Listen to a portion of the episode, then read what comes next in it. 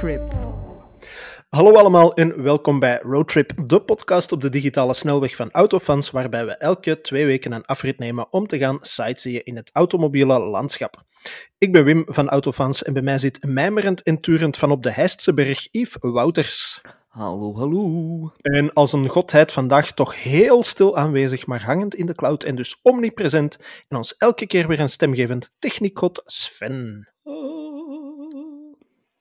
Jullie horen het niet, maar wij zien het wel. Techniekgod Sven is wel degelijk aanwezig en geconcentreerd. Een theetje aan het drinken, zeg ik. Een, een goddelijk theetje. Een, go- een goddelijk. Is dat, is dat, is dat kamillethee of wat is dat dan eigenlijk? Camille thee, het nectar van de goden. Nee, oké, wacht. Die kant gaan we niet op, hè. Nee. Yves, eh, we zullen meteen van start gaan, hè, want als deze aflevering online staat, zit als alles een beetje goed gaat met de kleurcodes en de zwangerschap, eh, dan zit ik intussen ergens in de Zweedse bossen. ja. Dus Nu, eh, niet, ja. voor eeuwig, hè. Gewoon Nee, op- nee, nee, nee, tijdelijk. tijdelijk. Tijdelijk, op, re- ja, op ja. jij gaat er eigenlijk de schaduw opzoeken, gezien je zo slecht tegen de zon Voilà. voilà. Ja, ik ga inderdaad Dus- naar, naar de donkerte en de koude. Voilà, Wim, Wim verlaat ons drie weekjes, vier weekjes? Hoe lang, hoe lang ga je weg, Wim? Ehm, effectief op reis twee weken en dan nog een weekje extra om te bekomen. En terug te acclimatiseren aan al dat dat- zonlicht. Dat maakt mij een beetje droevig. En toen Wim ook vroeg van, hè, de, de- het, is, het is podcast time, over wat gaan we praten, dacht ik ook van, ik moet mijn Wim drie weken missen. Dus ehm, laten we het eens hebben over de persreizen die wij doen. Mhm. dus, dat is een heel ruim begrip, dat veel mensen misschien niet kennen. Het is ook niet de officiële benaming, maar goed. Ehm, Nee, het is, officieel is het perspresentatie. Hè? een perspresentatie. Dus met andere woorden, ehm, merken die op hun eigen kosten ons naar warme landen laten vliegen om daar nieuwe auto's te rijden. En ja, laat dat toevallig ook niet de plaats zijn waar ik Wim voor het eerst heb leren kennen. hè, want iedereen denkt dat jij gewoon bent opgedaagd plots, of weet ik het. Mhm. Ehm, maar ik denk dat daar wel de laatste, moet ik zelf al nadenken, zou, ik denk dat ik het op ruwweg tien jaar doe. Ehm, Mhm. Ja, dat zijn mooie, mooie verhalen te halen natuurlijk, Ja, hè, van de dingen die we meegemaakt hebben. Dus ik dacht, gezien dat Wim weggaat, laten we het eens hebben over de periode toen Wim en ik heel vaak samen weggingen op presentatie. Toen, op toen we nog samen weg mochten, inderdaad. Ja, ja, voilà, voilà. Nu, misschien moeten we inderdaad, want je hebt het heel even aangehaald, maar even Mhm. ja, heel saai afbakenen wat een persreis is en wat het niet is. Hè? Want het is inderdaad vooral, het, het klinkt heel tof, maar de bedoeling is eigenlijk van, kijk, eh, automerk X of Y heeft een nieuw model uitgebracht en eh, stelt dat voor aan de pers, zodat zij er al eens een keer mee kunnen rijden en hopelijk een positieve eh, review daarvan kunnen schrijven. En in dat opzicht proberen ze ons ook wel een beetje in de watten te leggen, hè? want dat is wel een... eh, Ja, het is, het is toevallig altijd een, een warme regio, omdat, Mhm. en ergens kan je dat nog verklaren, omdat je natuurlijk geen evenement wilt organiseren. Ehm, dat is trouwens voor alle landen, ik wou zeggen ter wereld, maar in ons geval gewoon Europa. Ja. Ehm, die om de twee dagen, dat is zo'n continue switch. Ehm, Mhm. In coronatijden nu zouden denken, wat? dat, is echt, dat ook? klinkt echt voorhistorisch, inderdaad, nu. Hè? Ja, voilà. Ehm, dus ik snap ook wel dat ze dat willen doen ergens waar het niet pijpenstelen regent, want dan heb je Mhm. een heel evenement georganiseerd dat niet hè, kan doorgaan de Ja. helft van de tijd. Ehm, en dat waren meestal, of dat, hè, want we doen ook of het is gedaan, maar het is nog niet echt gedaan. Het is gewoon geminderd. Ook mooie Mhm. hotels Ja. in mooie regio's. Mhm. Ja, logisch natuurlijk. Nu, ik denk dat we moeten starten, Wim, met een Mhm. soort van ehm, ontgroeningsverhaal. En, en dat we het moeten hebben over wat jouw eerste ja, voeling was met het naar het buitenland gaan voor een Mhm. automerk. Of, of om iets nieuws te gaan ontdekken van een automerk. En dan Ja. dat ik, het heb. ik denk niet dat het hetzelfde is voor ons beiden. Ah, Nee, eh, als ik het mij goed herinner, ehm Mhm. Waren jij daar inderdaad niet bij toen. Ik weet niet of er toen iemand anders voor autofans was. Maar het is alleszins, volgens mij was het in 2012, wat dus ja. grellig genoeg al bijna tien jaar geleden is. Grellig. Wat een grellig. Ja, voilà. Oké, vertel, vertel. Ehm, en ik schreef toen nog eh, bij wijze van hobby voor Driver. Dus in mijn vrije tijd ging daar bijzonder veel vrije tijd naartoe. En zoals, eh, zoals zowat elke zichzelf respecterende hobbyblog werden dan wel eens meegevraagd door de Fiat-groep naar een eh perstrip in Italië. En dat was toen de Mhm. eh, Alfa Romeo ehm, Mito, die toen nog bestond. Allee, Ze hebben die gisteren pas uit productie genomen, bij wijze van spreken, maar uh, die is heel lang in productie geweest. De Mito QV en de Mhm. Giulietta QV. Dus die twee hatchbacks, daar hadden ze toen een, een quadrifolio-versie van gemaakt. En die werd eh, in Milaan voorgesteld, of in de buurt van Milaan, op het circuit van Balocco. Ehm, dus dat was Ik denk inderdaad... dat, dat door collega Jannik toen mee was. Dat is goed mogelijk. Ik weet dat ik toen de, de auto heb Ja, gedeeld met eh, Benjamin van GroenLicht. Eh, die waarschijnlijk Ah, blij gaat zijn dat dat zijn naam hier nog eens vermeld wordt. Want ik weet dat Jannik toen nog op het circuit, ehm, ik denk de, de Julietta, ehm, in lichte aanraking met een bandenhoop gebracht heeft. Oeh. in de. Niet- Niks ergs, hè. De Nee, was een ja, stuk. voilà. Ja. Uh, want hij, hij- iets, iets te dicht in de chicane en dan toenk. Mhm. Ehm, want hij, ik weet nog dat hij toen keek naar de instructeur en dat de instructeur zei: Is goed, is goed. Met s- meest slechte Italiaanse accent ooit, maar goed. Er is inderdaad een markant verschil tussen eh rijinstructeurs uit Zuid-Europa en rijinstructeurs uit alles wat niet aan de Middellandse Zee ligt. ja, ja. Dus, dus dat was dat is misschien voor straks, dat doet er niet toe. Ja. kennisma kennismaking met de wonderenwereld van Ja, het. inderdaad. Dus dat was een vlucht naar eh Milaan en dan een Mhm. hotel, want ja, dat hoort er uiteraard ook bij, vlak naast de luchthaven van Milaan. Eh, Malpensa is dat zeker? Ik weet Ja, het niet juist. ja. Eh, en dan de dag erop was het naar Balocco voor een hele dag rijden en testen. En ook in de omgeving van het testcircuit enzovoort. Eh, Was je toen gigantisch onder de indruk? Ik was behoorlijk onder de indruk, want dat is trouwens ook de eerste keer. En nu gaan we meteen al zo over de decadenties van de perstrip beginnen. Maar dat is de eerste keer dat ik roomservice op mijn kamer heb gehad. Eh, ik heb nog nooit in mijn ah, ondertussen 12 jaar, ik Ja. jaar, 10 jaar, ik weet eigenlijk moet het eens opzoeken. Dat is bijna elke keer als ik met iemand erover praat, roomservice ik, besteld. ik heb het tot nu toe twee keer gedaan. We zijn ineens al geweldig aan het afwijken, maar dat, dat doet Nee. er niet toe. Jawel, Ehm, op jou. De, de, de eerste keer was dus toen, vooral omdat de vlucht naar Milaan waanzinnig veel vertraging had. En ik denk dat het restaurant toen gesloten was, of ik weet het al niet Mhm. meer. We konden alleszins niet meer gewoon eten. En toen heeft eh, Dominique van eh, Fiat slash Alfa Romeo, slash toen misschien zelfs nog Lancia, eh, had hij gezegd van, Slash FCA nu, slash voilà, Stellantis slash Stellantis. ja. en dan zei hij van, Ja. ja. laat gewoon maar weten jongens wat dat je wilt eten en ik stuur het naar jullie kamer. En effectief, s'avonds stond er dus eh, een, een lokale medewerker van het hotel aan de deur met zo'n schotel om op bed op te eten. De tweede keer was ehm, Ja. toen ik heel veel werk had voor Vroom en toen ook Autovisie, eh, omdat wij toen samenwerkten. En dan had ik Mhm. een deadline en dan... dat was op een, een Audi-presentatie, denk ik, dat ik echt zei van, ja, ik moet dat af hebben, sorry Sophie, maar zou ik misschien op mijn kamer mogen eten?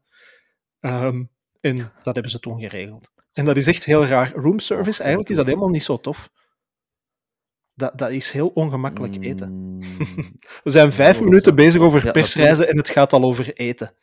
Nederlandse collega's gaan ik heel vind erg het ook lachen. straf dat ik. je... Ja, het, het is raar dat je zegt dat, dat roomservice niet tof is. Je, kiest er natuurlijk zelf voor om in je onderbroek de deur te Ja, maar dat, dat eet vooral zo keuze, ongemakkelijk. Dat is zo, je moet aan een bureau vinden of op je bed zitten en zo. Dat is niet tof. Ah, ik doe dat meestal naakt in, in de douche, maar oké, kijk, ieder zijn ding. Oké, Alright, maar dus eerste... Alleszins, ja. dat was inderdaad mijn eerste persreis. Eh, Alfa Oh. Romeo in Italië in 2012. Ja. Mooi, Voilà. mooi. En de uwe, Yves, zeg dat eens. Ik weet dat het met Ehm. Marcel Pirot was. Nee, Nee, toch niet. nee. Ah, Ik, ik ben aan het denken, is het dan heb je gelogen. Miramar of Miramas? Het is een verschil, hè? Dat, dat is goed mogelijk.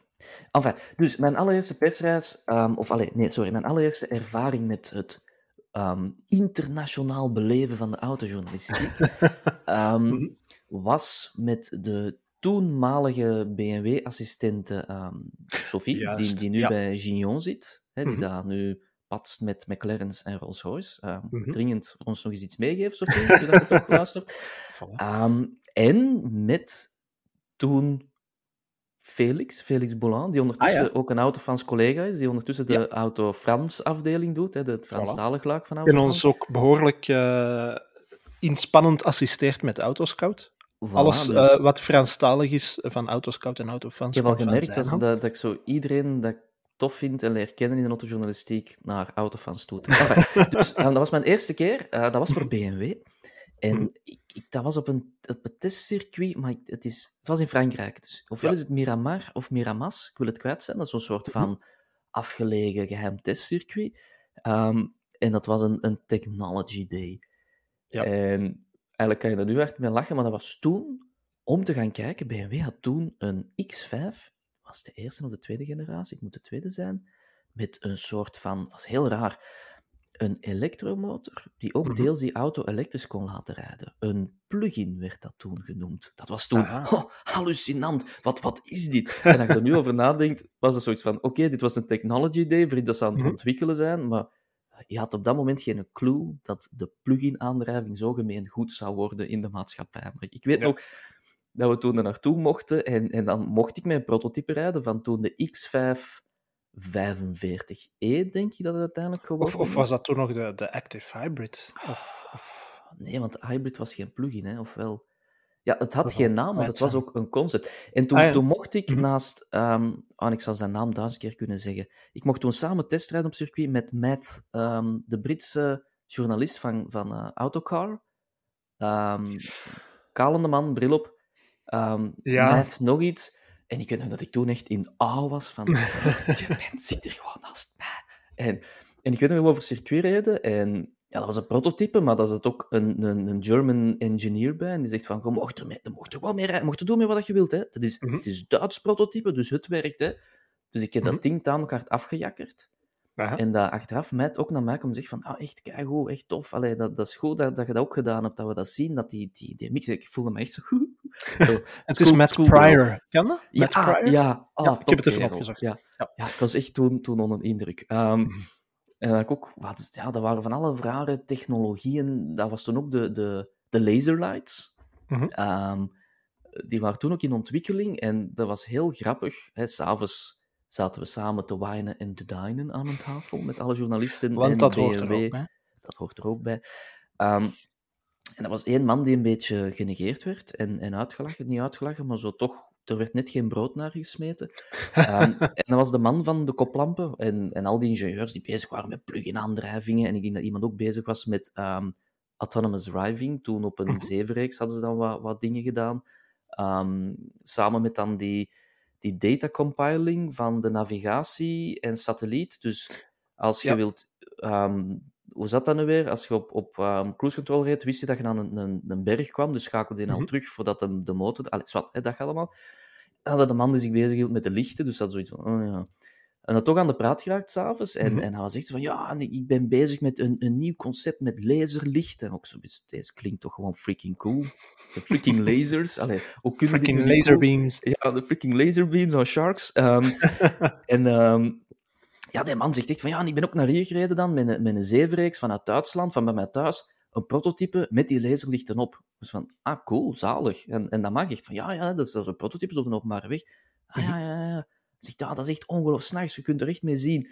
Ehm, en we hebben toen nog s'avonds gezegd van, wij gaan met u een tourje doen. Met uw zevenreeks. Dat. En ik denk dat Felix er ook bij was toen. Ja. Ehm, en dan, sindsdien vind ik dan een coole gast, omdat Felix Ja. ook zo zat van, wij gaan deze nog doen, deze wordt kei tof.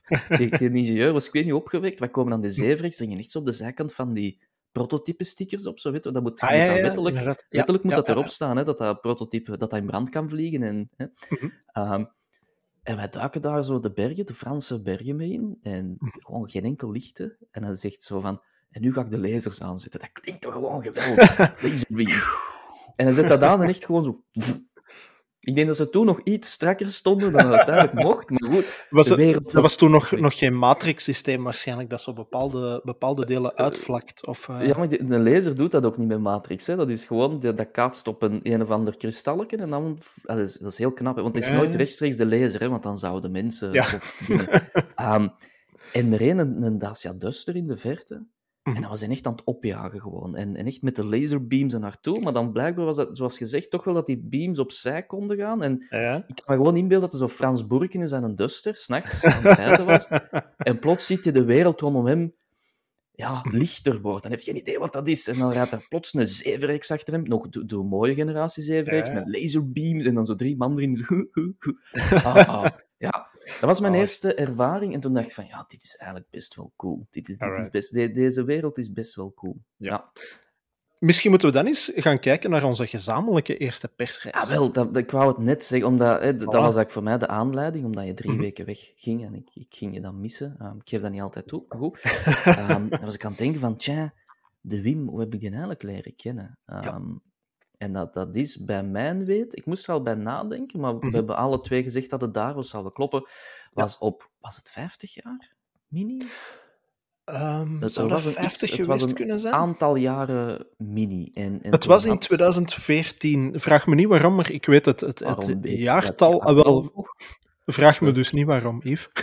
Specifiek. En, en Ah, wel, zo van die dingen kan ik echt soms grellig accuraat zeggen. Grellig, dat is jaar. vandaag de dag van Grellig. grellig. En ik weet grellige dat. BMW slash Mini ons uitgenodigd had, alleen mij, of Autofans uitgenodigd had, om naar Londen te gaan. Om, Ja. In de buurt van Londen was het dan de grootste mini-bijeenkomst. Ik zeg wel grootste, ik ben niet zeker, maar... Of was dat een jaarlijkse mini-bijeenkomst van zo de, de Ja. mini-fans? Dus zo de, het de echte klassiekers. gekomen, hè? Ja, de, inderdaad, de mini, mini-club, zwart. Ehm, en ik, ik had toen toegezegd voor autofans en, en toen Mhm. Verscheen er ook een naam van ja, je kunt er naartoe rijden met een mini, maar er zijn maar twee minis, of hoe was het nu weer? Of was er maar één mini om uit te lenen? Drie, denk ik. Ah, enfin, ja, we, moesten een mini twee, delen, toch? alleszins. Ja, we waren met vier. Ehm, en ze hadden twee auto's voorzien en we moesten onderling afspreken Ja, hoe we Ja, dat gingen Dus verdelen. en we moesten een mini delen, alleszins. en toen dook er ook de naam Wim Bervoets op. Geen idee Mhm. wie dat, dat was. Ehm, en de rest is geschiedenis, hè, Wim? voilà, kijk. Vooral heel funny, omdat eh, ik denk dat jij toen een bericht had gestuurd van, ah ja, eh, ik woon in Duffel, want dat was toen nog Duffel, denk ik. Ehm, ja. Duffel, voilà. Eh, van, ja, laat maar iets weten hoe dat je wilt afspreken, we zullen wij anders wel samen rijden. En ik dacht, ah ja, oké, dat is goed. Maar ik kende toen de mannen van de Autofans nog niet zo waanzinnig goed. Eh, ik schreef toen ook nog altijd in mijn vrije tijd voor Driver, gecombineerd met een hoofdjob als ambtenaar slash vertaler op een ministerie in Brussel. Wat dat heel goed combineerbaar was. Mm, Ehm, ja. voilà, dat was de job samengevat, inderdaad. Ehm, en dan, dan hebben wij, denk ik, eh, of dan hadden jij voorgesteld van, kom naar mij, we vertrekken vandaar, ik zal de auto wel gaan ophalen, allemaal geen probleem. En ik was toen in de volle veronderstelling dat voor mensen die autofans al van het prille begin volgen, dat jij niet Yves waart, maar Jannik waart. En ik kwam er toen aan, aan, aan het huis in Duffel, ik kwam daar opgereden en ik belde aan en jij deed de deur open en ik moest echt twee seconden nadenken van, wacht, wie is deze? En dan was ineens van, ah Dat oké, je dat is iemand anders, kijk hoe. Echt waar. Oh, geweldig. geweldig. En dan denk toen- ik dat we, dan denk ik dat wij gewoon gebond hebben in de rit naar Ginder. Dat wij zo snel al door hadden van, Ja, het, het hoeft hier allemaal niet te serieus te zijn, we kunnen wij zingen onderweg, de Nee. muzieksmaak komt nog redelijk goed overeen, dat komt hier wel goed. ja, en wij moesten toen naar Calais om, om de trein te nemen. Ja, dat is ja, in Calais. Oeh, ik ben zo slecht in dorpen en steden. Ehm, en ik weet toen ook nog, ook best grappig, dus ik was al naar het BMW ehm, Technology? Event geweest. Ah ja, Ehm, ja, ja, ja. En dus ik had al de Sophie dan, hè, dat was het de Mhm. pers. Ik wil pershulpje zeggen, maar dat klinkt zo verkeerd. Dat Ze was klinkt- mede ja, assistente. Ja. Eh, maar ik had dus tot toen nooit de echte PR van BMW gezien. En ik weet nog dat we Mhm. aan Calais aan het aanschuiven waren en dat dan plots drie auto's verder nog een mini stond. En dat toen Mhm. Christophe Weerts, voormalig PR van BMW, bij mij weten uitstapte met een zakje chips in zijn handen. Ehm, en voor mensen die Christophe Weerts kennen, dat is een heel, ehm, hoe moet je dat zeggen, gedistingeerde man. Allee, Ja, dat is- Een, een, een ongelooflijke- gedistingeerde luikenaar. Dat is echt Ja, vlekkeloos Nederlands, ja, uiteraard vlekkeloos Frans, maar echt, ja, heel, ja, een beetje bijzonder figuur, maar wel heel aimabel, hè? Ja, en, en ook gewoon zijn, zijn verhaal, hoe dat hij... Want uiteindelijk is hij gestart als, ik wil zeggen arbeid, maar dat was niet ingenieur, eh, met de Die staal. heeft heel lang bij BMW gewerkt, inderdaad. hè. Ja, ongelooflijk wat hij allemaal gedaan heeft. En ik, ik, hij stond er dan met een zakje chips, en toen vond ik dat niet raar. Maar als ik dat Mhm. nu zou zeggen van Christophe Weerts met een zakje chips, dan denk ik, dat is een raar, dat moet een raar zicht geweest zijn. Maar, ja. Ehm, en toen hebben we inderdaad twee of drie dagen mini-party Ja, gedaan. Het was, Ehm, het was eerst naar Londen, denk ik, voor de avond dan, want daar hadden ze dan een hotel voorzien. Echt be- behoorlijk in het centrum, hè, want ik weet niet... centrum. Ah, wel, mensen die ooit al eens met een auto in Londen centrum hebben gereden, die zullen dat kunnen beamen, maar dat is niet plezant. Dat is zo... Nee. Nog, nog niet Parijs, maar toch al behoorlijk enerverend. Ja. Ja. Zeker omdat je daar constant aan de verkeerde kant van de weg moet rijden. En, en ja, met een linksgestuurde auto aan de linkerkant van de weg, dat is redelijk lastig rondkijken soms. Met twee valt dat al iets beter het daar mee. nogal moeilijk mee. Ja, voilà. Dat, Ik- dat brengt mij naadloos, ehm, gezien dat we toch aan het, aan het eh, continu uitweiden zijn. Ehm, ja, we hebben ooit samen een presentatie ook gedaan. En voordat dat Wim bij Autofans kwam, deden wij Mhm. geregeld... Was, was hij er ook vaak, hè? Ehm, voilà. en we hebben ooit een presentatie gedaan met Jacques Jaguar. Mhm. En dat was in Frankrijk wel gewoon, denk ik. En dat was ook de ja. test van de XJR. Zo Ah, dat de toch, hè? De- de- de- XJR575, die blauwe. ja, de snelste versie ja, van hun, ja, van hun, van hun luxe Toen de. XJ zo op zijn laatste benen aan het lopen was. Hè? Ja. Het, ja, eigenlijk was hij al massief gepensioneerd, maar dan blijkbaar Mhm. bleven ze er toch mee. Ehm, en toen hadden ze ook, dat was eigenlijk heel raar, ze hadden twee versies, een korte versie en een verlengde versie, maar dan in België werd enkel de verlengde versie ingevoerd. Dus had de PR-verantwoordelijke toen gezegd van, mannen, geen probleem, ik heb enkel verlengde versies voor jullie geregeld om mee te rijden. Klein detail, de verlengde versies die er allemaal staan, zijn rechtsgestuurd en niet linksgestuurd. Dat was eigenlijk heel absurd. Dus om, om ons het gevoel van die 20 extra centimeter te geven, en ja, Mhm. 20 centimeter kan veel zijn, ehm, moesten we allemaal met rechtsgestuurde XCR's rondrijden in Frankrijk. In een dus rechtsgereden land. Ja, voilà. Ja, wat dus eigenlijk absurd was, want ze hadden beter gewoon die linksgestuurde gegeven. En ja, dat dat nu 20 centimeter korter is, dat, dat gaat het nu niet gevoeld hebben. Maar ik moest er nu aan denken, omdat je aan het vertellen was, dat, dat soms... Ja, soms komt op zo rare combo's uit, dat je ineens in... in ehm, in de, waar was dat eigenlijk in Frankrijk? Of het zou wel het zuiden ergens geweest zijn. Was in de Frankrijk of. Portugal? Ik ben nu aan het denken. Of... Nee, Portugal was was een iPace. Ah, voilà. Ik- Ehm, het zal je Frankrijk dan geweest met een, een rechtsgestuurde verlengde Jaguar XJR met 575 pk aan het rijden bent. Heel absurd. Dat je denkt van, dit is, dit is mijn dag. En je staat ochtends op en je hebt eigenlijk nog geen clue en dan plots ben je dat aan het doen. En Ja. Ik weet nog echt dat ik toen zoiets had van, hoe, hoe, hoe kan ik hier nu een serieuze review over schrijven? Stuur ze dan aan de verkeerde kant. Is gewoon al, gewoon al de, de adjustment time dat je nodig hebt, om dan zeker in Frankrijk ook... Ja, ja, Ja, over, over sturen aan de juiste en de verkeerde kant gesproken. Eh, ik heb er ooit zo ook een gedaan, dat was in Engeland zelf. eh, en dat was Mhm. de Range Rover Sport eh, SVR, heet dat ding zeker? Zo die grote bullenbak. Ja, die rappen, ja. ja. Ja, voilà. En dat was dan en de, de, de Range Rover P400e, de hybride toen ook. En dat was ergens in de Cotswolds. En dat staat er ook niet onbekend van zo grote brede avenues te hebben om over te rijden. Maar dat zijn zo van die smalle landweggetjes met veel hagen en omheiningen en weet ik wat nog allemaal. Maar dat was dus in Engeland. Een Range Rover is ook geen smalle auto. Laat ons daar behoorlijk eerlijk in zijn. Maar dat waren ook rechtsgestuurde auto's in een land waar ze links rijden. En ja, in Groot-Brittannië is dat natuurlijk behoorlijk normaal. Maar stuurt daar een delegatie Belgische journalisten naartoe. En je zit daar ook echt... Ik denk dat wij daar heel veel bochten gewoon met ons ogen dicht hebben genomen van... Of dat een bijrijder moest zeggen van... Ja, je hebt hier nog zoveel plaats aan de kant van de weg. En oh, verschrikkelijk. We hebben het in Schotland ook gedaan, hè? gevonden. ehm, ja, ja, ja, met de Scotland Rally. Ja. Ja. Ik heb het altijd absurd gevonden dat dus heel veel van die internationale presentaties in het zuiden van Europa doorgaan, maar dat dus ook de Mhm. Britten daarop uitgenodigd worden. Dus die rijden eigenlijk continu Met met verkeerde auto's. linksgestuurde auto's. Ja, die, die Ja. moeten dat wel...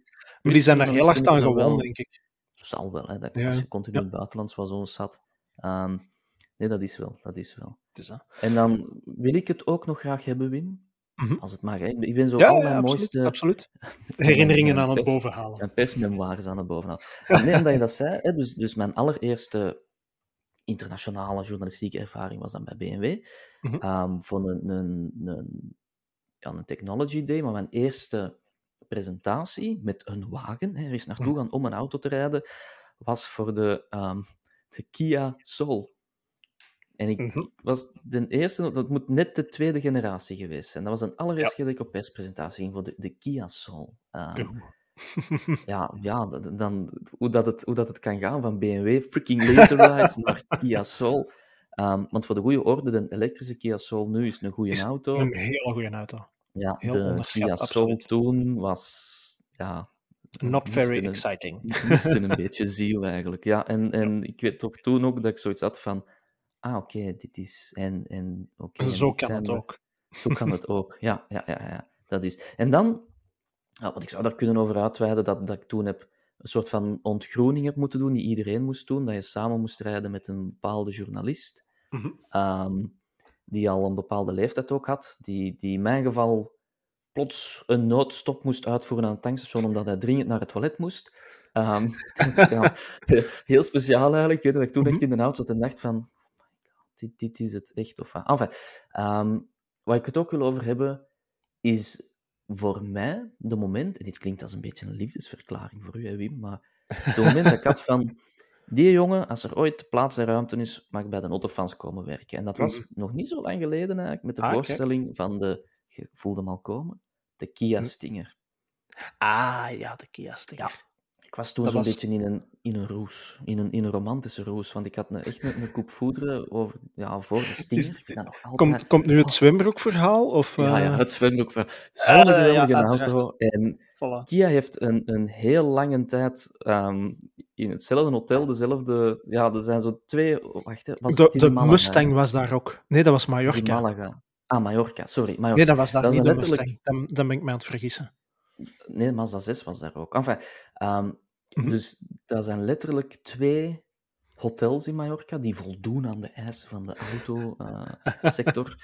dus ja, je zit dan vaak in hetzelfde hotel. En ja, dat, is, dat is een heel tof hotel ook. En de Kia Stinger is een geweldige auto. En ik zeg tegen Wim, hè, we komen aan, het was een, echt een, een, een loeiwarme dag. Een, een Ja. grellig, een grellig warme dag. Grellig warm. Ja, ik zeg tegen Wim van... Allee, Wim, we hebben hier zo vier uur of vijf uur met een auto gereden. We zijn super vroeg opgestaan deze nacht om een vlucht te nemen. Kan je even drinken? Ja. Ehm, ik vind dat wij een zwemmetje verdiend hebben. Dus we doen ons zwembroek aan en we gaan even in, in het zwembad een paar baantjes trekken. Waarop Wim repliceerde van... Ik heb geen zwembroek bij. Wat dus de grootste journalistieke fout is dat je kan maken. want- mayo. ja, je moet... Zet je onderbroek niet. Ehm, want je moet als autojournalist twee dingen voorzien. Dat is een, een rugzak of een tas of, of een valies, whatever, met één, een zwembroek in. En Mhm. twee, genoeg plaats voor de perscadeau dat je mee terug naar huis moet. Maar goed. Ehm, en toen ben ik met Wim terug in de Kia Stinger gesprongen. En dan zijn we ergens aan, aan de, de, de, de zeezijde zo. aan een Ja, dat was echt zo'n klein- een toeristisch centrumke zo, hè? ja, Ja. met Wim een zwembroekje gaan kopen voor hem. Dat is heel raar eigenlijk. Ehm, en ik weet nog echt van, wat zijn we hier eigenlijk aan toe? Wat zijn we eigenlijk... Maar ik vond dat zo cool, dat ik tegen u toen zei van, we gaan een zwembroek halen. En dat je gewoon zegt, dat is goed, we gaan dat doen. Ah, wel. Nou, Voilà. Dus ik dacht, geweldig, dat is gewoon dat is een, een toffe meegaande gast. Hè. Super. Ik weet zelfs niet Voilà. dat wij daarna nog zijn gaan zwemmen, maar ik denk dat wel. Ik denk dat wel, Ah, want Ah, als je net een zwembroek hebt gekocht, Yves, je gaat die niet onbenut laten, hè? Zwembroeken die niet gebruikt te worden. Uh, Voilà. dat was echt, dat was echt een toffe, een toffe pers. En dan mijn, mijn allermooiste, en dan ga Mhm. ik het aan u vragen wat de allermooiste was, was de huidige generatie MX-5. Mhm. Ehm, dat was een soort van pre-launch. Ja. Nee, pre-launch. Ehm, van die auto. En dat was vrij ehm, beperkt in het aantal mensen dat mee mocht. Dus dan voelde zo'n beetje extra speciaal. En waarschijnlijk was er door een afzegging plaatsvrij, dus mochten wij Mhm. mee. En ik, ik ben toen meegevlogen naar daar. En ja, je weet ook, je moet altijd met twee in de auto zitten. Hè. Zo werkt de autojournalistiek. Omdat, ik denk dat dat van oudsher was, omdat er toen nog veel alcoholconsumptie was. Dat als twee dronken mensen samenrijden, dat de kans reëler is dat, dat het veiliger is dan één dronken man of zo. Dat het in slaap vallen, ik weet het niet. Uh, voor de goede orde, dat, dat is de laatste, of sinds dat ik de journalistiek bedrijf, toch niet meer gebeurd. Um, ja. En... ja, wie trouwens, houdt dat idee even vast, Yves, houd het even Ik vast. Wie trouwens wil weten hoe het er vroeger aan toe ging, er is een waanzinnig goed boek over geschreven. Het is wel volledig fictie, maar uh, ja, de realiteit overstijgt de fictie in het boek Mhm. soms. Dus voor mensen binnen de branche is dat soms akelig herkenbaar. Maar How to be a Motoring Journalist van Roy Lanchester. Uh, dat Ja. is het alter En ego of de nom, Manchester. de nom de plume van Richard Porter, de scenario-schrijver van Top Gear, uh, van de Grand Tour ondertussen. En van Sniff Petrol en zo. En dat is echt hoe het er vroeger aan toe ging, treffend, echt treffend en grellig accuraat samengevat.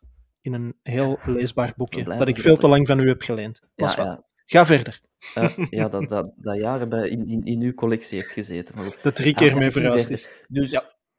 Dus we, om, om de een of andere duistere reden moesten we op voorhand doorgeven met wie we samen gingen rijden. We kregen de Mhm. lijst van mensen met wie we samen gingen rijden. Ik had toen een, een collega aangeduid, of wij waren gematcht, whatever.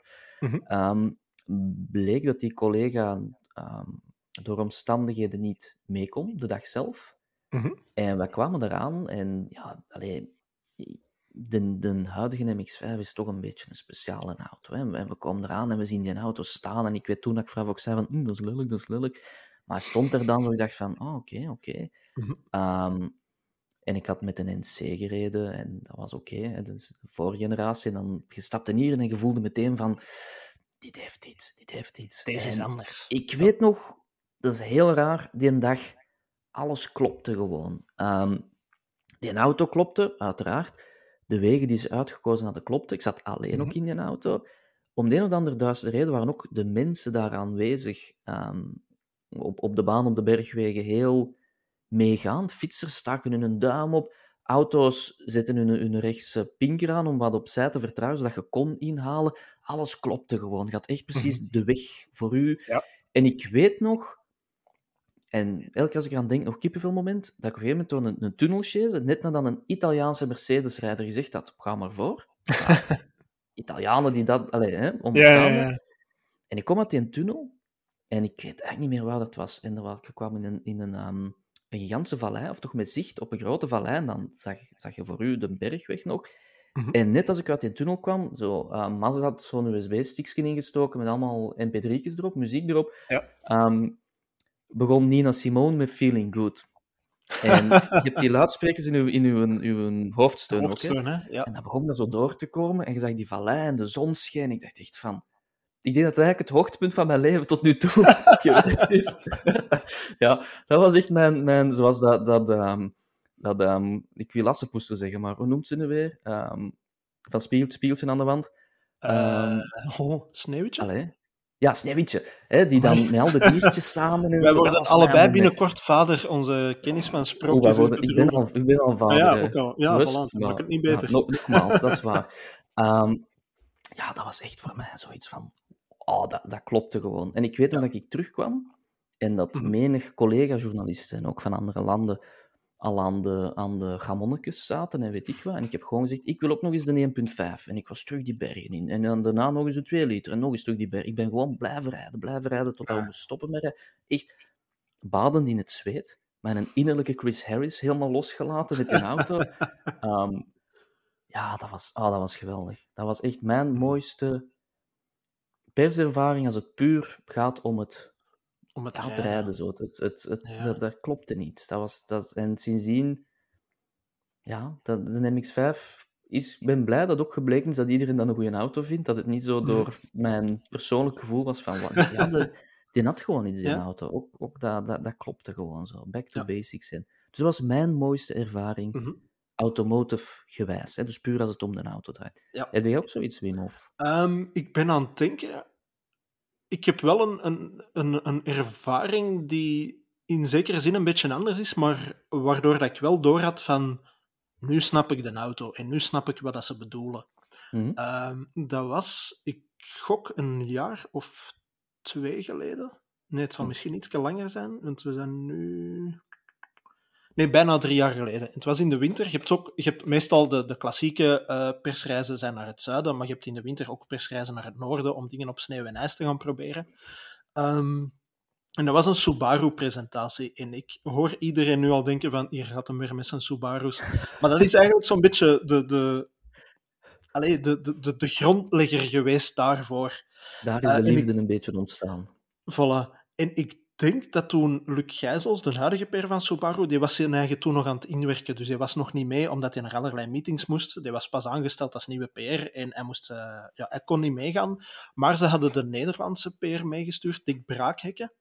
Eh, ook een Mhm. heel toffe mens, daar niet van. Ehm, en ja, ik was toen alleen aan het rijden, want we waren met een oneven aantal en er zaten dus twee Nederlanders in een auto, omdat die gingen video maken. En in Nederland hebben ze altijd plaats voor een journalist en een cameraman. Eh, en ik dus alleen aan het rijden in een gewone Impreza, dus geen WRX-model of weet ik wat, eh, want dat verkochten ze toen al niet meer. Eh, maar gewoon een standaard hatchback, maar wel vierwielaandrijving enzovoort.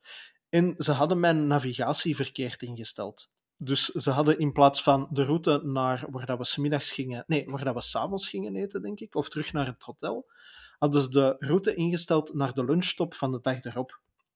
Maar dat bleek dus helemaal de verkeerde richting uit te zijn. En ja, in uh, Finland, want het was in Finland, in, in Lapland, helemaal van boven in het land, uh, in de bossen in de winter, daar rijdt niet heel veel verkeer. En daar is vooral sneeuw en besneeuwde bossen en zo temperaturen op uw display van min 20 enzovoort. En ik had zo aan een tijd het gevoel van, volgens mij klopt er iets niet. En mm dat kan niet dat ik hier naartoe moet rijden, want Allee, ik, ik, kende de geografie niet heel goed, maar ik had wel het gevoel van deze is compleet de andere richting uit. En ik kom hier ook niemand meer tegen met een Subaru, dus volgens mij is er iets niet in de haak. En een eind verder denk ik van, ik ga toch eens naar Dick Braakhekken bellen om te vragen of dat, dat wel klopt. En die overlegt even, want hij was al op de bestemming s'avonds en die zei van, ja, nee, inderdaad, uh, je bent de verkeerde kant aan het uitgaan, maar ik geef u even iemand van de organisatie door. En die waren dan aan het zeggen van, ah nee, inderdaad, uh, we hebben het mis ingesteld. Je moet daar en daar in de navigatie gaan kijken enzovoort. En dan komt het erop uit. En ja, uiteindelijk de juiste bestemming ingesteld, maar dat was nog anderhalf uur, twee uur rijden, dus het was echt al donker aan het worden enzovoort. En ik kom daar ineens aan een bosweg uit, dat ik denk van, hier kan ik toch onmogelijk met een gewone Impreza doorrijden, want dat was echt, allee, meters hoog is overdreven, maar toch echt ettelijke centimeter sneeuw. Ja. Zo een vaag spoor van waar ik door moest, maar de navigatie zei wel heel duidelijk van, je moet hierin. En ja, je kunt daar niet even rap een blok rondrijden, want een blok rond is 30, 40 kilometer verder. Dus ik denk, ja, ik ga het gewoon maar proberen. En zo allerlei horrorscenario's in mijn hoofd van, ik ga mij hier vastrijden, ik ga moeten bellen, ik ga die motor moeten laten draaien, want als ik hem afleg, werkt de verwarming niet meer en het is hier min 20 enzovoort. Ik van een beer pissen tegen mijn deur klink. voilà. Uh, ze gaan mij hier zo'n beetje Jack Nicholson gewijs in The Shining de dag erop zo helemaal doodgevroren terugvinden. Ja. Maar dus, ik ben daar door aan het ploeteren en ik denk, dat wordt hier alsmaar dieper. Maar die Impreza, die bleef dat trekken. En je voelde die vierwielaandrijving werken en je voelde van... Oké, het is hier soms zo'n beetje schuiven en schudden en weet ik wat nog allemaal, maar hij kan het wel, die auto. En ik heb mij daar doorgeploegd en dat is dan zo... Uiteindelijk kwam ik terug op een grotere weg uit. Er reed al eens een auto voorbij, dus ik was al gerustgesteld. Ja. En dat ging allemaal... En dat was echt diepe sneeuw, losse sneeuw, met een gewone Impreza. En ik dacht van, ah ja, dat bedoelen ze met die auto's. Dat is wat dat die kunnen. Dus eigenlijk, om, omdat je een bijna doodervaring hebt gehad met Subaru... De beste dat, auto om een bijna doodervaring in te hebben is een Subaru. Ja, dat Stockholm-syndroom, hoe heet dat dan eigenlijk? Dat je bijna doodervaring hebt gehad bij Subaru, heb je nu eeuwige liefde voor het merk. Ja. Voilà, is dat. Ze houden mij nog een beetje gegijzeld zo, hè. Luc, Luc, Luc gegijzeld, inderdaad. Oh, boy, oh, Sorry, boy, oh, die... boy. Ja, nee. Ja, voilà. Nee, nee, nee. Maar dus uiteindelijk kwam ik dan wel aan dat hotel aan, en dat was dan zo'n typisch Lapland hotel, zo, zo van die huttekes waar dat een open haard brandt, en waar dat ze allemaal op, op rendiervellen zitten enzovoort. En ik deed die deur open, en iedereen keek, keek zo naar mij van, wat kom jij hier nog doen? Wij beginnen aan een dessert, zo half, half bevroren zo. Ja. Nu, de, de organisatie van Subaru was wel heel verontschuldigend, want ja, die wisten natuurlijk ook dat ik zo twee uur na datum kwam aangereden van helemaal de verkeerde kant al op. Die hadden nu bijna de dood ingereden, Wim. Allee, denk dat we Basically wel. Ik weet, 10% verlies mag altijd. Um, voilà. maar, maar, je wilt dat nu niet met de jonge van de journalisten, maar goed. um, maar alleszins, dat was bij mij zo het idee van die vierwielaandrijving en hoe dat, dat werkt en waarom dat ze u naar daar sturen. Want meestal is dat gewoon om sowieso over sneeuw en ijs te gaan schuiven en zo te voelen op een bevroren meer van dat kan dat, dat kan dat niet. Maar daar was dat echt gewoon van, rijd gewoon de wildernis in en zie maar waar dat je uitkomt. Al dan niet bedoeld. Ik heb ervaring gehad. Voilà, absoluut. Misschien moeten we nu ook eens heel even uh, gaan kijken, want je hebt altijd figuren die zo een persreis een beetje kunnen opfleuren. Hè. Soms zijn dat mensen ja, gewoon collega's, al dan niet mhm. bedoeld. Soms zijn dat mensen van het merk zelf, maar uh, ik herinner me een figuur die wij allebei hebben beleefd. En dat was uh, een mens die heel duidelijk maakte dat hij uit Beieren kwam en niet uit Duitsland. Een zekere Bernd Abel, die voor Skoda werkte destijds. Ja, ja dat is waar. Dat is waar. Moet, moet, moeten we daarover vertellen, over Bernd? Of... ik, ik vind dat wel. Ik vind dat, vooral omdat dat, dat was toen, denk ik, een van mijn laatste presentaties voor Driver. Want ik ben daarna gaan solliciteren bij Vroom en dan daar kunnen beginnen. Mhm. En Bernd Abel is nadien ook zo'n beetje verdwenen. Hè? Bernd is naar Opel gegaan. Bernd was een patheken een beetje. Ja, en wel, vooral dat. Dat was een patheken zo. Eh, want Ja. je hebt dan altijd zo... eh, allee, een klassiek patroon bij de presentatie is na het, reizen, na het rijden krijg je zo de voorstelling van een auto soms ook van ah ja, dat is er nieuw, dat is er veranderd. Ja. Eh, hier zijn de productspecialisten. Als je straks tijdens de diner vragen hebt, dat zijn de mensen die dat je eh even moet spreken enzovoort. En die mens die zat bij ons aan tafel tijdens een diner. En ja, ik dacht zo, mijn Duits was toen nog beter dan dat het nu is, want nu is het een beetje verschwonden. Maar ik dacht zo van, kom, ik ga die mens wat gunstig stemmen om, er zo wat, om dat wat los te weken en dan kunnen we nog wat dingen te weten komen enzovoort. Dus ik spreek die aan van, ah ja, woher komen ze? En eh, die mens was zo heel resol- resoluut, zo van, eh, nee, nee, ik kom niet uit Duitsland, ik kom uit Bayern. En ja, voor mensen die zo Duitsland een beetje kennen, de Beiers, dat is een beetje een volksken apart. Zo heel, heel fier op hun afkomst enzovoort. Eh, maar dat bleek wel een hele joviale mens te zijn. En jij zat toen ook mee aan tafel, denk ik? Mhm, Of mhm, mhm. achteraf in de bar, ik weet het alleszins niet meer, maar die mens was zo op het einde aan het zeggen van kom, we gaan er subiet nog een drinken in de bar. Ja. En Ene, die ja. ene werden er twee, werden er drie, werden er behoorlijk veel. Dat weet ik niet. Nee, ik, ik vind niet dat, dat, dat je dat mocht, allee, dat je dat kunt zeggen, maar ja, Eh, dat is goed gedronken geweest. Voilà. En, En op een bepaald punt... Ja? Ja, ja om het- ik wou nog eerst vertellen, want ik, ik denk dat ik voel wat je naartoe gaat. Het is misschien ook belangrijk om te weten dat, dat Bernd ehm, even politiek correct is als Pussy Riot. Ehm, als in...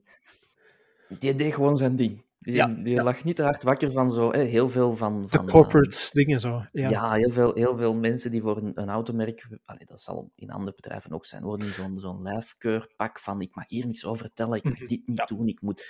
Allee, Vooral, niet- vooral, we mogen dat zeggen, vooral wanneer het Duitsers zijn. Hè. Ja, voilà. En, dat was En misschien heel was het net daarom, omdat Bernd geen Duitser was, maar een Beier.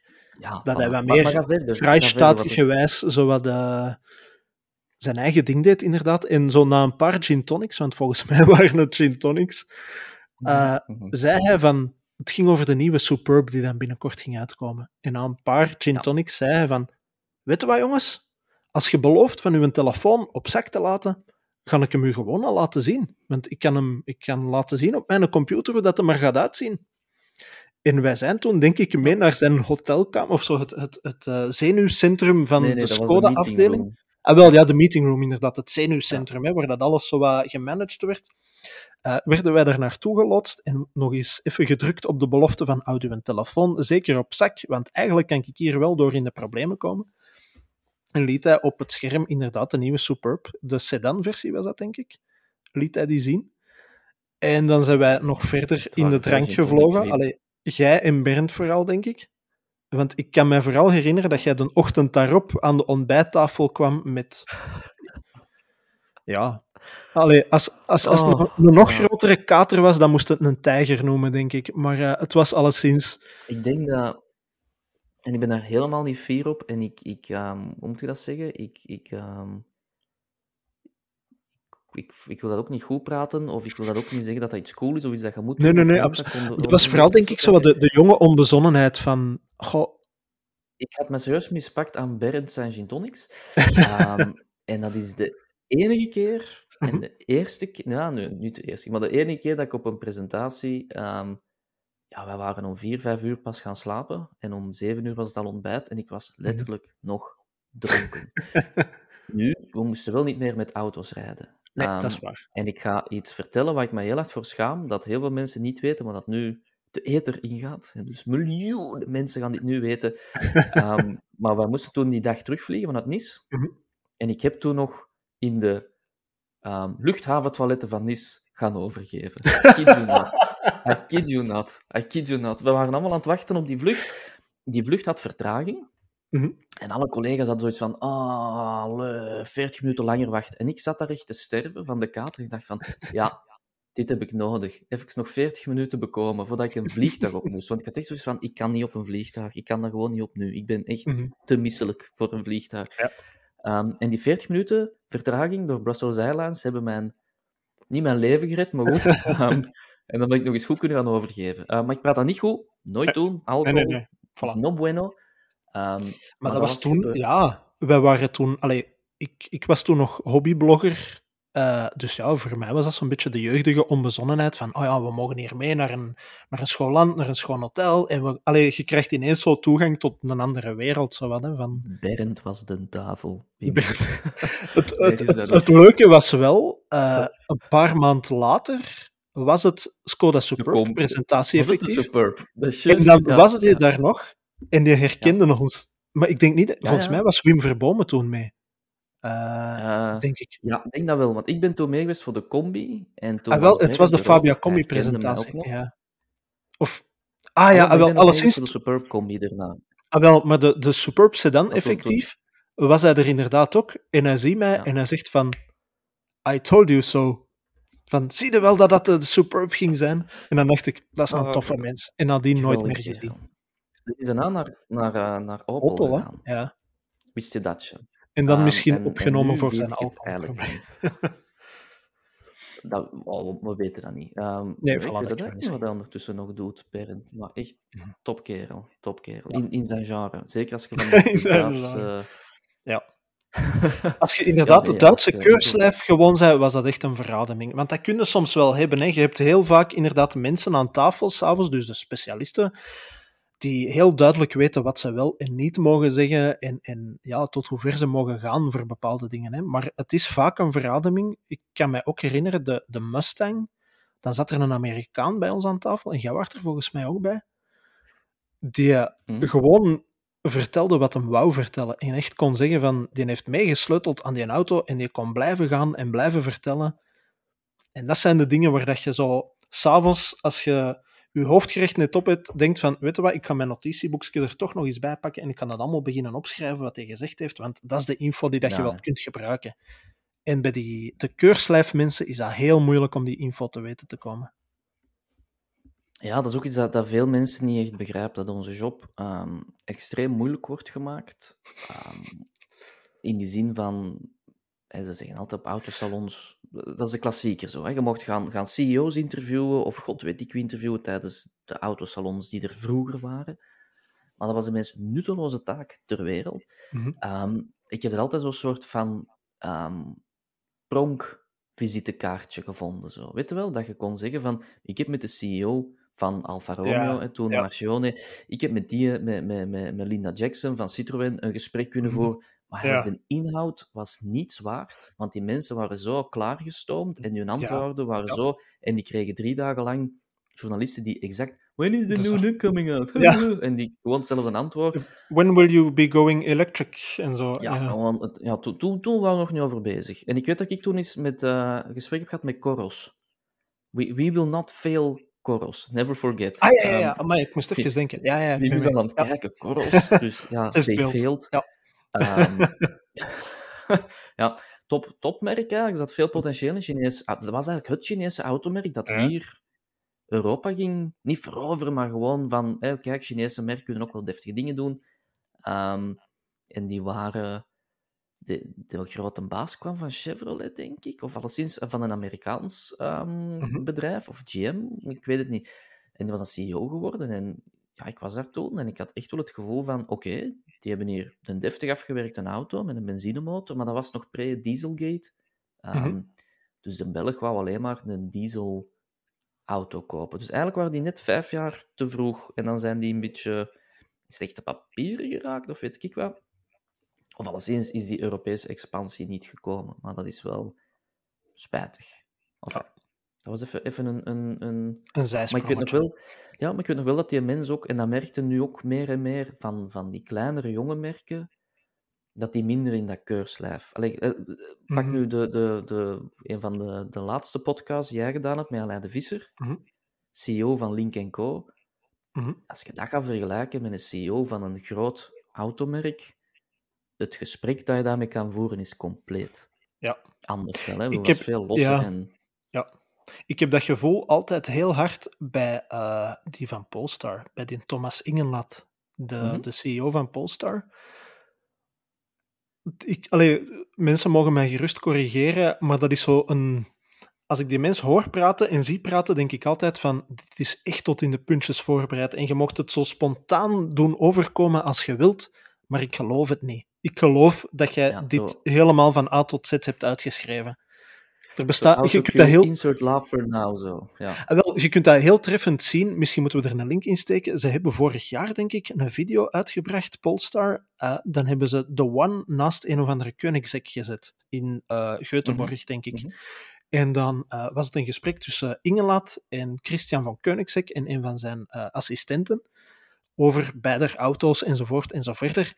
En die mannen van Koenigsegg die waren zo ontspannen en zo vrijuit aan het praten als je maar wou. En Ingelat was daar echt bezig met ik moet cool overkomen en ik moet, ja, het moet spontaan lijken, maar ik geloofde het echt niet. En het is echt, dat contrast tussen die twee was echt frappant. Ja. Misschien moeten we die eens uitnodigen op een eigen georganiseerde perslancering. En gin tonics voeren. Stop, stop dat Nee, is een, voilà. een zwarte pagina uit mijn historie, Wim. Laat het los. Ehm, nu, wat Nog- ik ook nog zeggen ja? wou aanhalen, Wim, Mhm. ehm, hè, want we zijn even off-track gegaan. Ja, absoluut. Ja, vorig jaar kwam daar plots COVID. Mhm. Ehm, En dat was heel raar, in die zin dat mijn leven bestond er tot daarvoor uit om toch zeker twee, drie keer per maand naar het buitenland te vliegen, Mhm. om daar twee dagen door te brengen, ruwweg. Ehm, Mhm. En ik, ik denk dat, dat wij in een sector werkzaam zijn waar dat we first-hand wel merkten dat er rare dingen aan de hand waren internationaal. Want ik weet nog, begin 2020 was Volvo al volop bezig met het annuleren van internationale lanceringen van modellen eh, Mhm. voor de pers. Omdat er in China een of ander virus was. Maar ja, Volvo is ehm, in handen van een Chinese eigenaar. Dus daar voelden ze al veel sneller de dat impact. Ja. Ehm, en we merkten dat ook, ook in, in sales heb ik het gehoord. Eh, alle automerken op een gegeven moment zo'n beetje naar Volvo zitten kijken, van wat zijn die aan doen? Want Volvo liep een beetje voor op alles. Mhm. En ik weet nog dat ik toen in maart op een presentatie was van ehm, Cupra. Mhm. En dat we daar ook zo zaten en het gevoel hadden van, het is precies wel wat verkeerd aan het gaan in de wereld. Ehm, en dat was ook zo in, in, de, in de Cupra Factory. En dat ik toen ook al, nu, nu klinkt dat perfect normaal, hè? Ja, ja. Maar ik toen ook al, ik was toen denk ik alleen mee met de, de PR-verantwoordelijke, Dirk Stuyvers, topkerel. Ehm, Mhm. En dat we ook buiten gingen zitten. Het was zo walking dinner-achtig ding zo tussen de auto's. En, en dat we ook zeiden, weet je, anders gaan we buiten zitten om te eten. Nu klinkt dat perfect normaal dat je dat Ja, zegt, ja, van zo, je beter buiten zitten, joh, Ja. corona. Toen...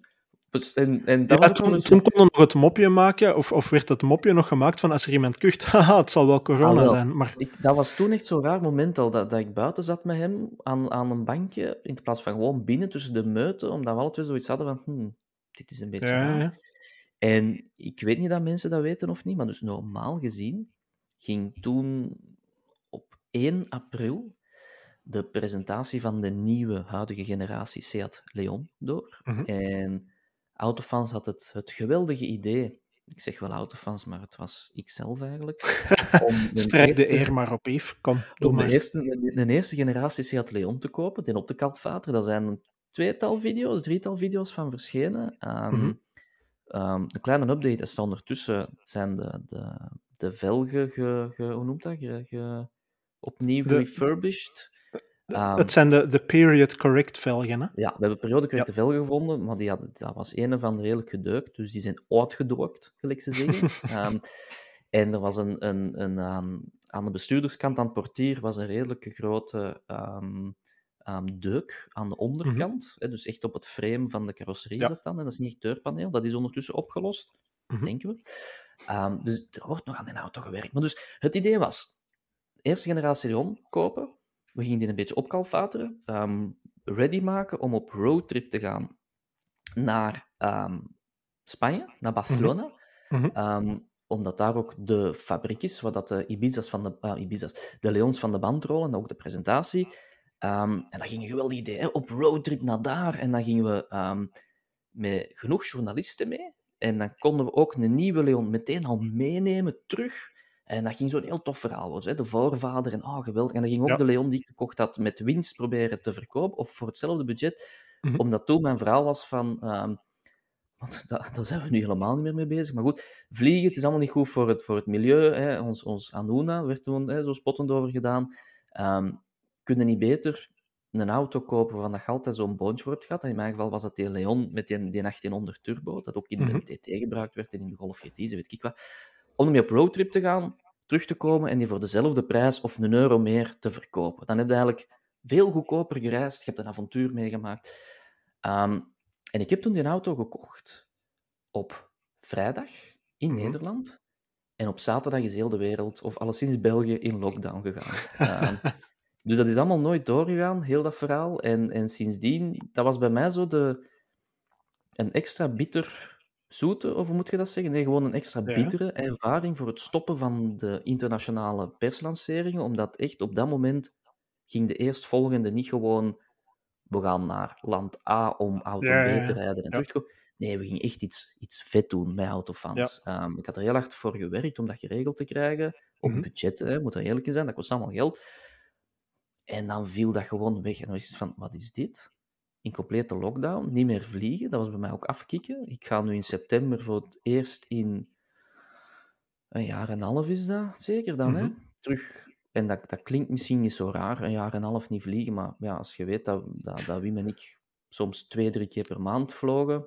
Als wij ons schamen om onze ecologische voetafdruk, inderdaad. Ja, ik denk wel dat wij niet. Allee, ja, dat is afschuwelijk. Uh, ik, ik durf daar soms niet meer over na te denken. Allee. Ja, ik had, ik had laatst een stuk gelezen in de Humo over hoeveel ton, als je internationaal vliegt, hoeveel ton mhm. CO2 dat je dan dagelijks ja. uitstoot. Dan je zit al massief over de max dat je zou mogen. mogen. Maar dus in september ga ik terugvliegen en dat is echt even mm -hmm. zoiets van, oeh, oké, komt, komt het terug? Komt het niet terug? Wat gaat er gebeuren? Um, dat is, ik heb precies het gevoel dat dat een periode in mijn leven geweest is, die, die presentaties die niet meer gaat terugkomen. Dat ik dat erg vind of niet, dat weet ik mhm. niet. Dat dat in die, die grootorde moest, of het was gewoon extreem hard, um, extreem veel.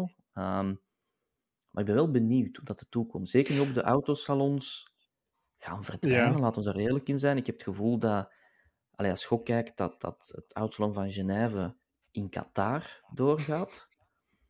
Terwijl ze zelf zeggen van, maar volgend jaar is er nog een in Genève, hè? maar ik voel aan mijn kleine teen al dat dat niet gaat gebeuren, want als er geen enkel automerk buiten Axiom of weet ik wat komt opdagen, ja, je moet, je moet...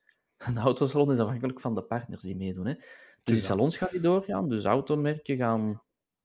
Ik weet het niet. Ik weet niet. Ik, vind, mhm. ik, vind, ik ben benieuwd. Ik ben ah, wel, ik hoop eigenlijk, want ze hebben dat uh, het afgelopen jaar, of anderhalf jaar ondertussen, uh, geprobeerd op te vangen door lokale presentaties te doen. Mhm. Dus een soort roadshow eigenlijk, waarbij dat bijvoorbeeld, ik heb er een paar van Renault en Dacia gedaan, uh, waarbij ze zeggen van uh, op maandag en dinsdag staan de auto's in Frankrijk, worden ze daar voor de pers ehm, voorgesteld, kunnen ze daar lokaal gaan rijden.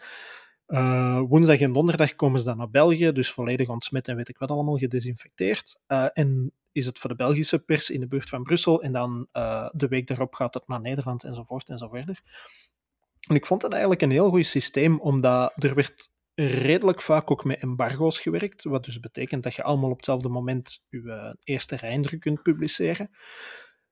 Je verliest heel weinig tijd met de verplaatsing, want daar hebben we het misschien nog niet echt over gehad, maar een persreis is heel veel reizen en wachten om twee uur te rijden. Um, En dat werd allemaal ja, dat werd opgevangen. En um, voor de klassieke autojournalisten onder ons, er werd ook in, uh, in het horeca-gedeelte de nodige dingen voorzien. Maar allee, ik heb op geen enkel moment gedacht van... Goh, ik wou dat ik nu een vlieger kon opstappen om naar Nice te gaan, om daar ergens uh, een uur in de bergen te gaan rijden. Ik vond dat eigenlijk een heel geschikte oplossing. Nee, en ik hoop eigenlijk dat ze dat systeem toch nog proberen in de mate van het mogelijk over te houden. Gewoon omdat dat zo efficiënt was. Dat is waar. En ik, ik heb voor mezelf ook voorgenomen, kleine mhm. primeur op de podcast. um, laten we eerlijk zijn, de podcast is ook een beetje gekomen um, door COVID. Het is een lockdown-idee, ehm, inderdaad. Hè. Hoewel dat, Allee, dat al heel lang op de plank lag. Het idee al wel een beetje er hing. En ik weet niet dat mensen nooit al de, de titel gezien hebben. Roadtrip, dat mhm. uiteindelijk is bij mij ook wel altijd het idee geweest dat roadtrip op de baan moet. En, mhm. en dat we in Europa verschillende landen doorkruisen op zoek naar Vlamingen of Belgen die werkzaam zijn bij bepaalde automerken of in de sector, om daar ter plaatse in een omgebouwd busje ermee de podcast te gaan opnemen. Echt op Mhm. roadtrip. Ehm, Ja. Dus ik hoop dat we dat ooit nog kunnen. Dat is eigenlijk altijd de Mhm. opzet van deze podcast geweest. En zie ons hier nu zitten in onze eigen kokonnetjes. Ehm laat ons hopen dat we er ooit naartoe kunnen. Mijn Ehm, stoel hier is al een beetje doorgezeten van al die afleveringen. ik, ik zit hier in zo'n een donker kamer waar dat mijn gezicht altijd veel te licht is. Ehm, ik ben me daarvan bewust, dames en heren. Maar kijk, dat is nu zo. Ehm, maar dus ik, ik hoop dat we dat ooit wel gaan kunnen. Dat is echt wel iets Mhm. waar ik nu naar uitkijk. Ook zo door zo lang dezelfde dingen gedaan te hebben. Als in vlieg naar A om crossover C te rijden die hetzelfde rijdt als B, als D, als E. ja. Enfin, dat ik Ja, van, ik wil het op andere manieren doen. Ehm, Mhm. Nu nog internationaal dingen doen, misschien ook met een auto meer zelf verhalen verzinnen, stories. Ehm, en ik geloof ook dat dat moet kunnen in de toekomst, omdat, en dat is primeurtje 2, dat er ehm, binnenkort redactieversterking aankomt bij Autofans. Mhm. Dat was nodig. Ik vind dat hallucinant ook, dat we een jaar geleden in lockdown zaten en zoiets hadden van wat gaan we doen? Hoe gaat dit werken? En dat we nu een jaar verder zijn, zoiets van kom. Ondertussen hebben we het Franse luik opgestart, hè, voor Ja. de, onze Waalse... We hebben eigenlijk, in, voor een coronajaar te zijn, hebben we eigenlijk best eh, ons goed geweerd. Hè?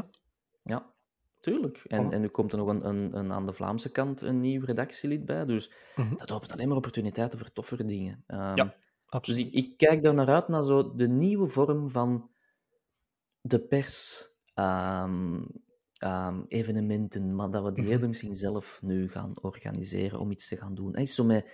Allee, je hebt dat uiteindelijk ook, denk ik, ooit gedaan, hè? Een, een, een Alfa Romeo gaan terugbrengen naar Italië of zo. Zoiets. Ja, Zo van, Ja. zo van die dingen. daar, daar vallen ook verhalen over te vertellen. Die zullen voor een volgende keer zijn. gereden op een of andere koolhoogst waarschijnlijk, maar goed. Klopt. Ja, Mhm, mhm. ja dat is slechte passagier. Wim is een heel slechte passagier. Nee, dat is niet waar. Maar, Goh, op circuit ben ik geen held als passagier. Ah ja, Dan, en als chauffeur ook, want ik rij mezelf eh, redelijk snel misselijk. ah ja, ja. Ik, ik alleen in, in Citroëns. Ah, Wat ook de reden is dat ik misschien de cactus weggedaan heb. Ja. Ah, en nog een primeurtje. Het is zo even de, Aha. de Ja, primeur ja. Ehm, ja, gezien alle corona ehm, weet ik wat er allemaal gebeurd is, en, en het project van de Leon en god weet ik wat, Mhm. is de kans reëel, en ik weet het, ik heb een ziekte, dat een, ik heb een, een eh, de SLK met 310.000 kilometer, dat die misschien gaat verdwijnen Oei, ik denk dat ik hem ga verkopen. Ja. Ehm, ik ga volgende week naar de keuring voor tweedehandskeuring. En dan denk ik dat hij mijn fleet van bonte collectie auto's, wat heb ik eigenlijk momenteel van auto's? De. Demio, de, Ah, de MG. MG. En dan de, En de SLK. SLK. Ik denk dat de SLK gaat verdwijnen. Ehm, Ja? Ja, ik heb er nu een, een jaar mee kunnen rijden. Ehm, Mhm. Ik heb het gehad. Als in, ik ben de auto niet beu, maar ik heb het kunnen ervaren. Ehm, En ik ben tot de vaststelling gekomen, gezien dat we een, een, een zoontje van vijf hebben en nog een kind onderweg, Onderweg dat het hebben van ja. een tweezitsauto niet altijd even praktisch is. Ook al heb je een Mhm. vloot andere auto's. Maar dat is bij mij het grote probleem, die staat veel te veel stil. En ik vind dat Ja. Mhm. zonde. Ik vind de auto's, daar moet mee gereden worden. Ehm, Ja. En het is nu ook niet schoon genoeg dat je denkt, aan dat voor eeuwig in de living staan. Zo. Dat is Ja, ja, ja. oké auto, maar... Dus ik, ik denk dat dat gaat Dus- verdwijnen. Ja, en er gaat dan dus niks anders in de plaats komen. Of, eh, Hoogstwaarschijnlijk wel. Maar Ah, dus, dus eigenlijk voor de eerste keer in mijn leven, eh, meestal krijg ik een bepaalde aantrekkingskracht naar een auto. Koop ik die een auto en moet ik dan een andere weg doen, omdat ik dan tot de vaststelling kom dat je het ook allee, te veel auto's kunt hebben. Niet dat ik... Ik heb trouwens niet veel auto's, hè. ik heb er nu drie of zo. Ehm, Ja. Maar dat is... Ja, voor een gewone mens is dat kei veel, Yves. Eh, weet we moeten daar je zit toch maar met twee, dus misschien hè, is dat wat te veel. Ehm, maar dus meestal koop ik eerst een auto en moet er dan een andere weg. Ehm, Mhm. en want vorig jaar is dan de SLK erbij gekomen, is de cactus verdwenen, heb ik de Yaris weggedaan, is Mhm. er een Mazda bij. Allee, ja, er is, er is wel een bepaalde relatie, heb ik gemerkt. Ja. En het is nu voor het eerst dat ik geen idee heb. Er hoeft... Alright. Allee, ik wil veel, maar er is niet echt duidelijk wat dat ik wil of zo. Mhm. Er is niet echt zoiets. Dus ik, ik heb, ik zit een beetje op zo'n raar kruispunt in mijn leven. Dat ik voor het eerst een auto ga verkopen zonder dat ik een nieuwe direct wil. Of dat ik Ja. weet wat ik wil. En dat ik die bijvoorbeeld zou wegdoen voor de financiële middelen te hebben voor een andere. Ehm, Mhm. Dat is iets raar, Wim. Ik, wil, ik voel me daar een beetje on, onmottig van worden, maar misschien eens Bernd, Bernd bellen. Wel. Heb je zijn heel- nummer nog? ja, eigenlijk. Ehm, ik, ik, ik zou heel graag een, een Kia Stinger willen kopen, maar die zijn Oei. serieus boven budget. Ja, en ik heb dat eigenlijk niet nodig. Ik weet niet wat ik Mhm. wil. Ah, wel, ik, ik zit de laatste weken ook heel vaak te denken van, goh, ik zou toch eigenlijk ook een hobbyauto willen. Zoiets, zo voor in de weekends en zo, en voor op de schone dagen. En ik wil dat al heel lang, hè, maar ik zeg ook altijd van, ja, ik heb dan het appartement gekocht waar ik mij nu in bevind, dit, deze kadertje. Mhm. Ehm, dus de reserve is er niet om, om dat zomaar eh, uit te geven, zo'n paar duizend euro aan een leuke hobbyauto. Ja. En ja, zeker ook met een kindopkomst. Ze zeggen ook altijd van een kind kost u over de gehele lijn ook waanzinnig veel geld, maar het zit toch echt te kriebelen. Dat En ik zit mij... een Porsche. Ah, wel, speaking of which, ik zit dus echt al weer al iets te vaak te kijken naar Porsche-zoekertjes. En voor mensen denken, geen geld, wat de hel. Eh, een 924 heeft mij echt al jarenlang aangesproken. Ja. Maar ik denk zo van, goh, zou ik het doen, zou ik het niet doen? En het probleem is ook een beetje, ik ben niet de meest handige mens. Eh, dus om daar zelf aan te sleutelen, dat gaat niet echt goed aflopen, denk ik. Maar de 924's die in mijn budget vallen, zijn dan wel de auto's waar misschien nog eens een beetje zelf aan gesleuteld moet worden. Dus het is zo de moment nog niet, maar aan de andere Nee. kant denk ik van ja, hoe lang ga ik het nog dat je uitstellen? moet verkopen aan, aan autofans bovenaf. Dat je een, een videoreeks gaat maken over de herstelwerken van een 924. En je moet gewoon een goede partner zoeken. Zo een of ander... Je hebt dat niet in België, hè, maar zo'n sleutelbedrijf waar je zelf Ja. kunt gaan sleutelen. Of zo. Je moet daar, Ja. ehm, ik heb dat ook vaak geprobeerd, maar goed. Oké, de 924. Ja, en ik weet het, Snap. en, en alle Porsche-fans gaan zeggen van dat is geen Porsche, dat is een Volkswagen, maar dat maakt mij zelfs niet uit. Ik vind dat, Nee, ik vind dat een toffe auto, dat is een hele basic auto, dat pretendeert niet te zijn wat het niet is, enzovoort. En toch heeft dat wel iets zo. Dat is zo'n hele atypische Porsche, en de enige dat kan betalen, daar moet ik ook eerlijk in zijn. Ik, ik heb zo over betalen gesproken. Ik heb zo het gevoel, ik, ja, ik, ik weet het niet, maar met, met de, Mhm. de, de komende lage emissiezones. En kijk, het, het enige wat dat ik nu momenteel over aan het nadenken ben, Mhm. wat ik zou willen, maar het is niet zo van, het is beslist, we gaan dat doen, is een Mini Cooper Electric. SE Mhm. heet dat dan, of een eerste generatie Renault Zoe, om daar, en ik weet, ik val in herhaling, een trackday car van te maken. Ehm, een, een elektrische auto volledig te strippen en een soort van Ja. elektrische hot hatch ding Mhm. van te maken. Ehm, maar ik, ik, hm, ik, ik ben er Voor- nog niet helemaal. Voor de Zoe ken ik dan misschien iemand. Oeh, kijk, Allee, kijk, het is te zeggen, ik ken iemand die een eh, Renault-garage heeft in de provincie Mhm. Antwerpen eh, en die een geschiedenis heeft van mechanieker in, eh, bij, bij raceteams. Ah, kijk, Dus, kijk, we eh, maar- vertrokken. Ah, wel, ik, ik, ik laat het als mysterie achter in deze podcast en we zullen het wel eens... Niet zaadje planten in mijn hoofd. Ik heb al een zaadje geplant in uw... Voilà. ah, wel. Ehm, nee, Voilà, maar we zullen het... Dus, want we zijn heel hard aan het afwijken. Hè? Ja, ik was aan het wachten totdat jij nog een, een, een defini-calibratie Ah, wel, hebt, nee, ik heb eh? geen decalibratie. Ah, ik, heb wel, ik heb wel de tweestrijd klaar om het terug even naar de perspresentaties Oké, te leiden. hit me. Je had het daar straks over die, eh, was het de MX5 zeker? Die dingen waarvan dat je dacht van Nina Simone komt op, Ja. alles valt in de plooi, alles valt op zijn plaats. Hm. Dus een schone locatie, een coole auto, zo een, een once-in-a-lifetime momentje. Of de klassieker is een beetje de presentatie in München of in Nice of in Barcelona, zo de, de, de, de plaatsen waar je wel al eens kwam op een jaar. Mhm. Met een relatief, ik wil niet zeggen banale auto, maar een beetje een, een saaie auto, maar die dat wel waanzinnig veel gekocht gaat worden. Uh, dus een auto die mensen effectief gaan kopen als verplaatsingsobject, waarvan dat je denkt, ja oké, dat is wel relevant, want dat gaan mensen effectief kopen. Maar je kunt s'avonds wel praten met een ingenieur die geen blad voor de mond neemt. Zoals die mens van de Mustang-dingen, zoals een Bernd Abel, die zo'n beetje buiten de lijntjes kleurt. En waarvan dat je dus s'avonds het gevoel hebt van, oké, ik kan hier dingen toevoegen aan mijn artikel, ik kom dingen te weten. Ik ga dus niet de standaard rijtest kunnen afleveren, maar ik kan er zo'n extra laagje aan kunnen toevoegen. Maar dat heb je dan niet bij de, bij de once-in-a-lifetime rijervaring. Nee. Dus welke van de twee Bij zouden mij- overhouden? Bij mij toekoer, want dat is de reden dat ik ook in deze sector gestart ben, is twee. Ehm, ik heb altijd Ja. meer interesse gehad in, in die dingen dan zo in Mhm. de... Ja, zoals gezegd, van ik kan met een Maserati gaan rijden ergens. Dat, dat interesseert mij niet zo hard. Ik krijg het warme van de nieuwe Berlingo. Mhm. Ehm, ik wou wel de kanttekening maken, omdat je dat toen aan het vertellen was, van eh, een, een iets banalere mainstream auto dat veel mensen gaan kopen. Mhm. Sowieso kies ik daarvoor, zeker Ja. met het ingenieurverhaal, zolang het geen crossover is. Zolang het geen crossover in het het B- of niet C-segment. Meer. Ik wil het niet meer. Crossovers, ik wil het niet meer. Ik ben vorig jaar een half jaar verdwenen van de wereld, puur door overvloed aan crossovers. Ik wil het niet meer. Ik kan ze niet meer zien, ik kan ze niet meer rieken. Ik, ik ben het kotsbeu, die crossovers. Dus daar ga ik gewoon niet meer op ingaan. Ja. Maar ja, jawel, jawel. Zo de, de meer normaler auto's hebben mij altijd vanuit een technologisch standpunt. Dat is trouwens ook een ingenieur die mij Mhm. dat ooit verteld heeft, dat er niets makkelijker is dan een sportwagen te ontwikkelen. Maar echt een, een supercar. Hij zegt, weet je wat dat echt moeilijk is? Een B-segment auto ontwikkelen, waar Mhm. vijf man in moet kunnen zitten, die dan maar zoveel mag kosten, en ook wel de nodige features moet hebben. Omdat je alle, alle hebben. mogelijke restricties hebt. Ja, ja, Ja. en daarin moet je iets ontwerpen waar dan mensen niet direct van zeggen, "Eh."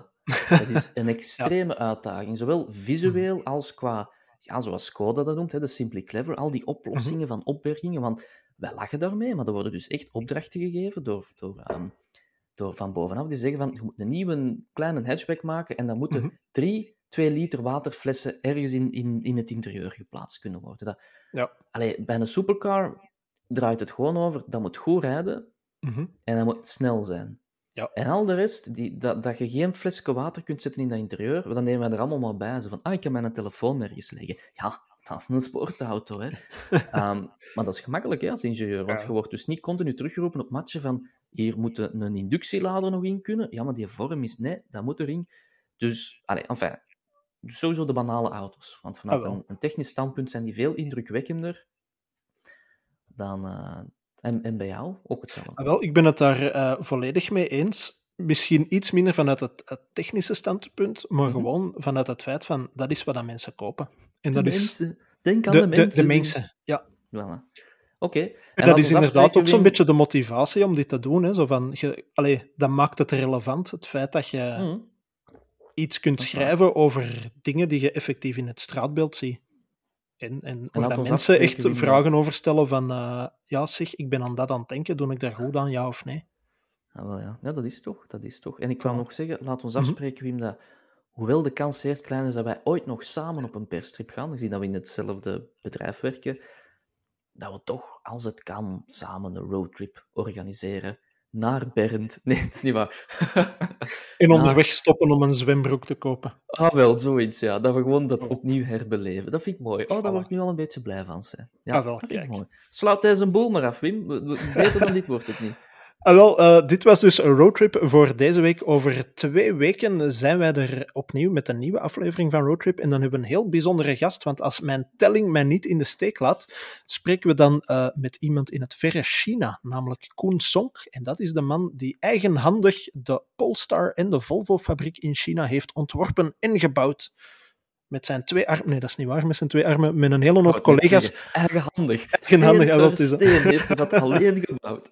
Nee, maar hij, hij zat daar voor een eh, flink deel voor iets tussen en eh, hij komt daar over twee weken uitvoerig over vertellen, als de internetverbinding ons tenminste niet in de steek laat met het verre China. Dus tot over twee weken, wat mij betreft, groeten vanuit Zweden. Eh, wat Yves betreft, groeten vanuit Heist op den Berg. En tot over twee weken voor een nieuwe roadtrip. Bye-bye. en bedankt. eh.